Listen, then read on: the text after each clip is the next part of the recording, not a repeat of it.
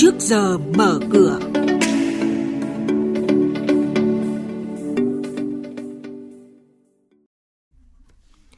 Thưa quý vị và các bạn, lãi suất điều hành tiếp tục giảm, cơ sở để các ngân hàng thương mại hạ lãi suất huy động và cho vay. Đà Nẵng nỗ lực cải thiện chỉ số năng lực cạnh tranh.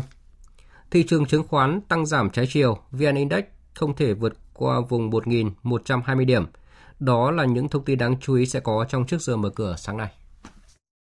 Thưa quý vị và các bạn, lần thứ tư kể từ đầu năm tới nay, Ngân hàng Nhà nước hạ lãi suất điều hành, được kỳ vọng sẽ kích thích khả năng hấp thụ vốn đang yếu của các doanh nghiệp và nền kinh tế.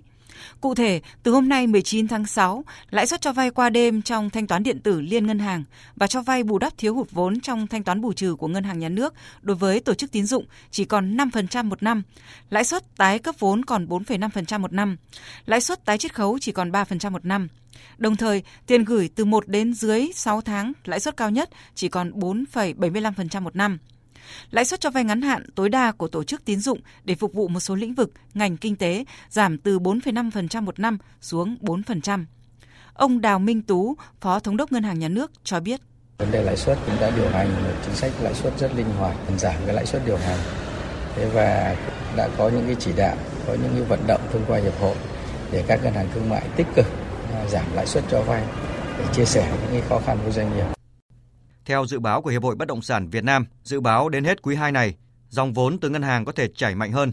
Về triển vọng của thị trường bất động sản, nhiều doanh nghiệp tin rằng thị trường sẽ chuyển biến tốt hơn trong thời gian tới khi chính phủ chỉ đạo thực hiện nhiều giải pháp để hỗ trợ thị trường. Ông Nguyễn Quốc Anh, Phó Tổng Giám đốc kênh thông tin bất động sản chấm com.vn nhận định.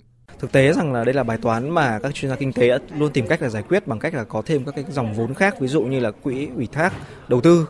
Ngoài ra họ có thể tận dụng từ cái việc phát hành trái phiếu của doanh nghiệp.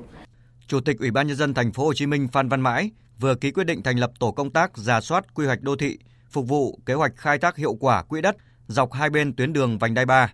Theo tính toán của Sở Giao thông Vận tải Thành phố Hồ Chí Minh, quỹ đất vùng phụ cận dự án vành đai ba ở địa bàn Thành phố Hồ Chí Minh là hơn hai nghìn bốn trăm ha, trong đó có khoảng năm trăm ha đất nông nghiệp do nhà nước quản lý, có thể bán đấu giá thu về gần hai mươi bảy nghìn tỷ đồng. Ngoài ra có gần một nghìn chín trăm ha người dân sử dụng. Nếu rà soát, thu hồi và điều chỉnh quy hoạch cho phù hợp, sẽ có thể tổ chức đấu giá, tạo nguồn thu lớn cho ngân sách nhà nước. Theo bảng xếp hạng chỉ số năng lực cạnh tranh cấp tỉnh pê xê i hai nghìn không trăm hai mươi hai, thành phố Đà Nẵng xếp vị trí thứ chín trên tổng số sáu mươi ba tỉnh thành, giảm năm bậc so với năm hai nghìn không trăm hai mươi mốt. Để cải thiện chỉ số năng lực cạnh tranh, thành phố Đà Nẵng đang nâng cao hiệu quả thực hiện các chính sách hỗ trợ doanh nghiệp, đặc biệt là nghị quyết quy định chính sách hỗ trợ lãi suất đối với các tổ chức vay vốn để đầu tư các dự án phát triển kinh tế xã hội quan trọng. Quý vị và các bạn đang nghe chuyên mục Trước giờ mở cửa. Thông tin kinh tế vĩ mô, diễn biến thị trường chứng khoán, hoạt động doanh nghiệp niêm yết. Trao đổi nhận định của các chuyên gia với góc nhìn chuyên sâu, cơ hội đầu tư trên thị trường chứng khoán được cập nhật nhanh trong Trước giờ mở cửa. Sau đây là thông tin về các doanh nghiệp niêm yết. Theo thông báo từ Công ty Cổ phần xứ Việt Nam, mã chứng khoán vê en em, quỹ ngoại Platinum Victory, cổ đông nội bộ đã đăng ký mua vào gần hai mươi mốt triệu cổ phiếu vê en em trong thời gian từ hai mươi mốt tháng sáu đến hai mươi tháng bảy.